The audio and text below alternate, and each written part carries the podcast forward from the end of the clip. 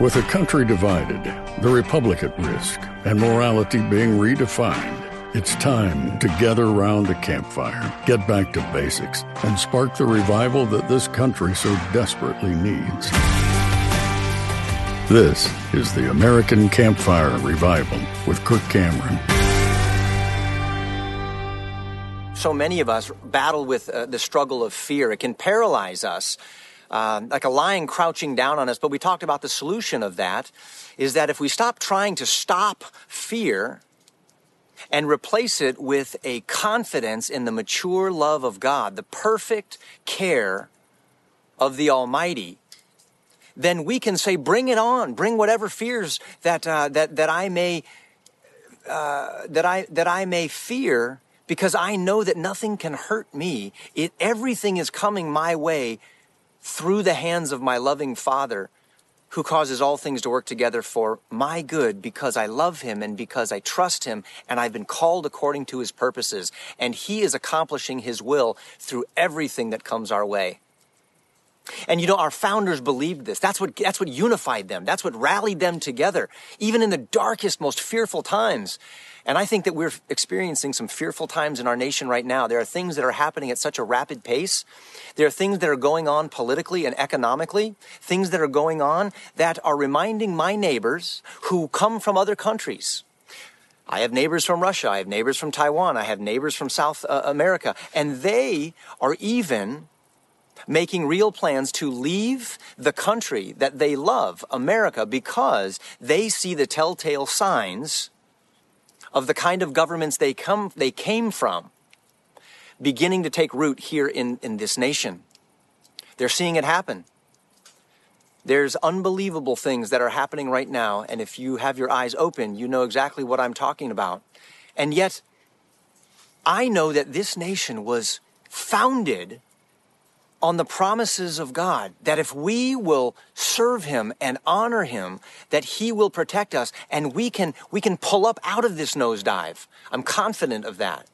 And our founders believed that as well because they not only read that in the in the holy scriptures but they experienced it. And I want to share with you three stories that demonstrate examples of God's power and care for those who trusted in him against unbelievable odds where there was no hope of coming out of it alive. Here's the first one. This is uh, the story of the pilgrims. When the pilgrims set sail in the Mayflower to come to the New World, they were planning to land in Virginia, but they were blown off course. Their, their, their, their couple week trip turned into a couple month trip and, and, and storms blew and broke the beam that held up the mast of their ship, and they landed hundreds of miles north in the middle of the winter from where they were intending to land, where their friends were. And yet there was no one there. They had feared that they were going to meet up with the fierce Native American tribes that they had read about. And they tried to, to, to, to go back down south to Virginia, but they weren't allowed. God would not allow it. For some reason, the storms blew and, and the waves beat on their ship and the rocky shoals prevented them from going back down south where they, where their, uh, uh, where their charter had them go where they would find safety and their, and their English brothers. And they, they returned back to this area of Cape Cod that they called Plymouth. And when they landed there, it was amazing. It was like the land had been prepared for them in this barren wilderness. They didn't meet up with fierce tribes.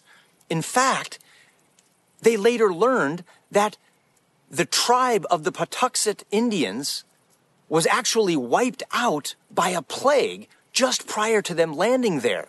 And they found fresh water and they found fish and they found corn buried in the land. If they had landed several years earlier in that exact spot, they would have met up with one of the fiercest tribes in the region.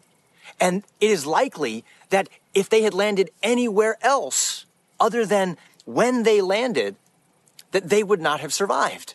It was as though God had guided them there in their, in where they landed and when they landed there. Second story is the miracle of meeting up with Squanto. Squanto was one of the one of the only surviving, perhaps the only surviving Patuxet Native American. In fact, he had been kidnapped and taken away by some slave traders from his tribe and taken to England. And he was uh, brought back, but then kidnapped again. And he was taught English.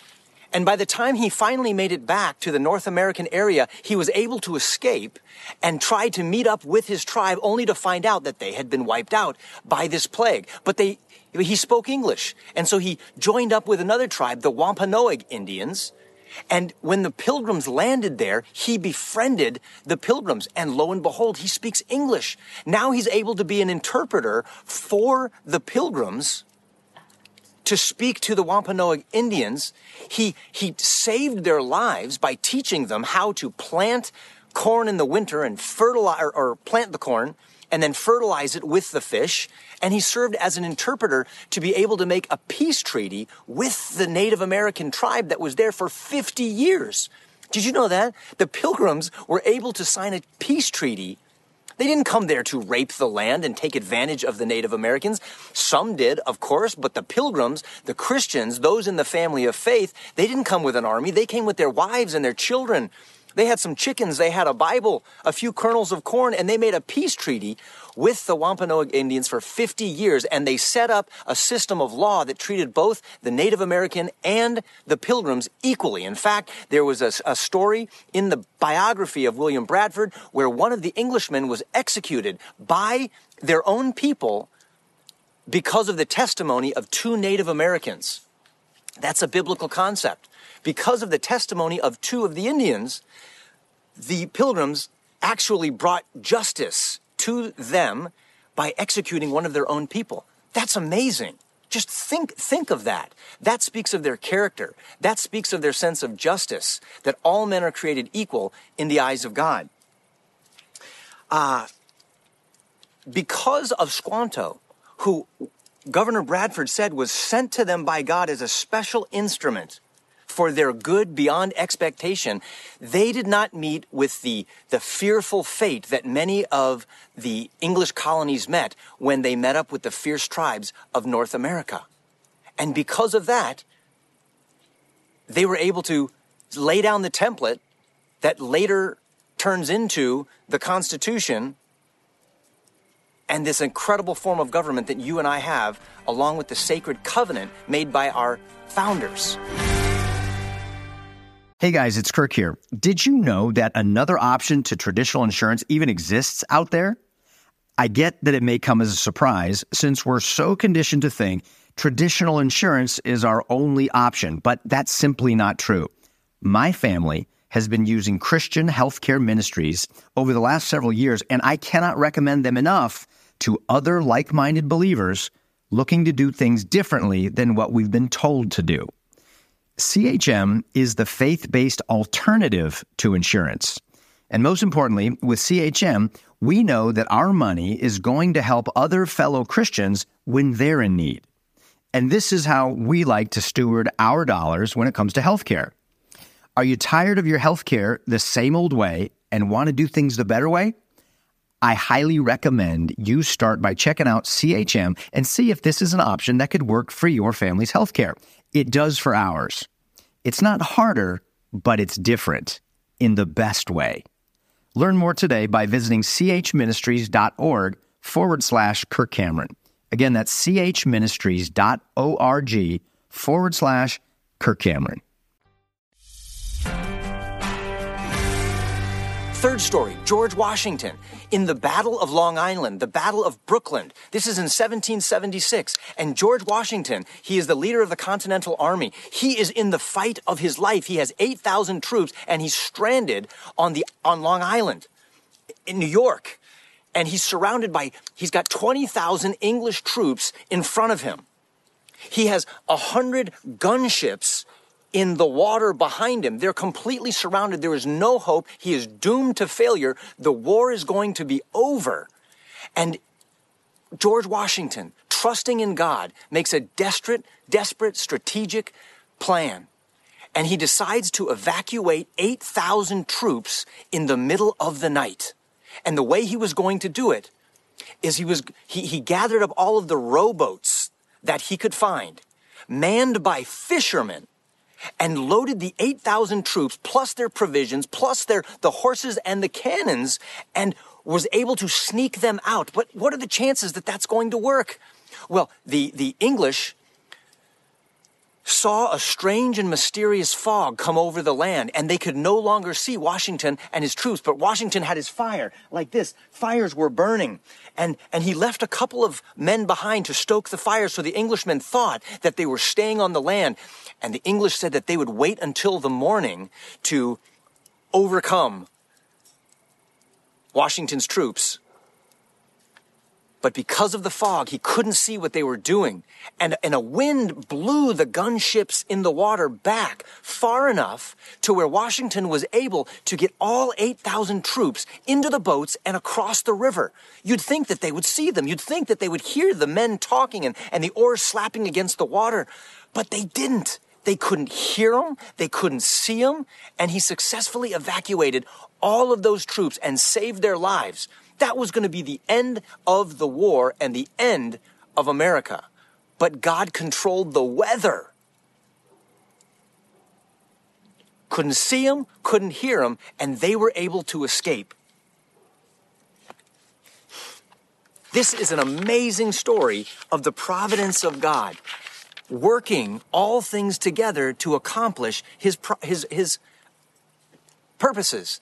Now, do you think these were just happy accidents? Were these just uh, uh, evidences of, of, of good luck with the pilgrims, with Squanto, with the miracle, with George Washington? And there's hundreds more stories just like this. You see, the best news source is not CNN or ABC or NBC or even your favorite conservative news station. Because it's so easy to look through the lens of a political bias to slant events of history and get the wrong idea of what was happening. The best news source is to put on the lens of God's providence, God's perspective, and look at the events that happened interpreting them through his word, which tells us that he's the blessed controller of all things. He's working all things together for good for those who love him, for those who are called according to his purpose. And he is putting his goodness, his power, and his care on display through the events of history. And, and history is his story, and that story is still moving forward. And you and I are, are are moving and acting today and praying in the next generation's history. We're part of his story right now. And if we teach our children how to look at history that way, we can also teach them how to look at the future that way and how to interpret what's going on today that way. God is writing the story. He's the best script writer. It's all going to turn out for the blessings of those who keep his covenants.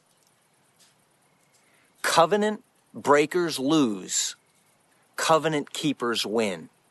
And even when it looks bleak and dark and that there is no hope, remember, He's working all things together for good. And His kingdom will come and His will will be done on earth just as it is in heaven. We just have to stick around long enough to see the end of the story.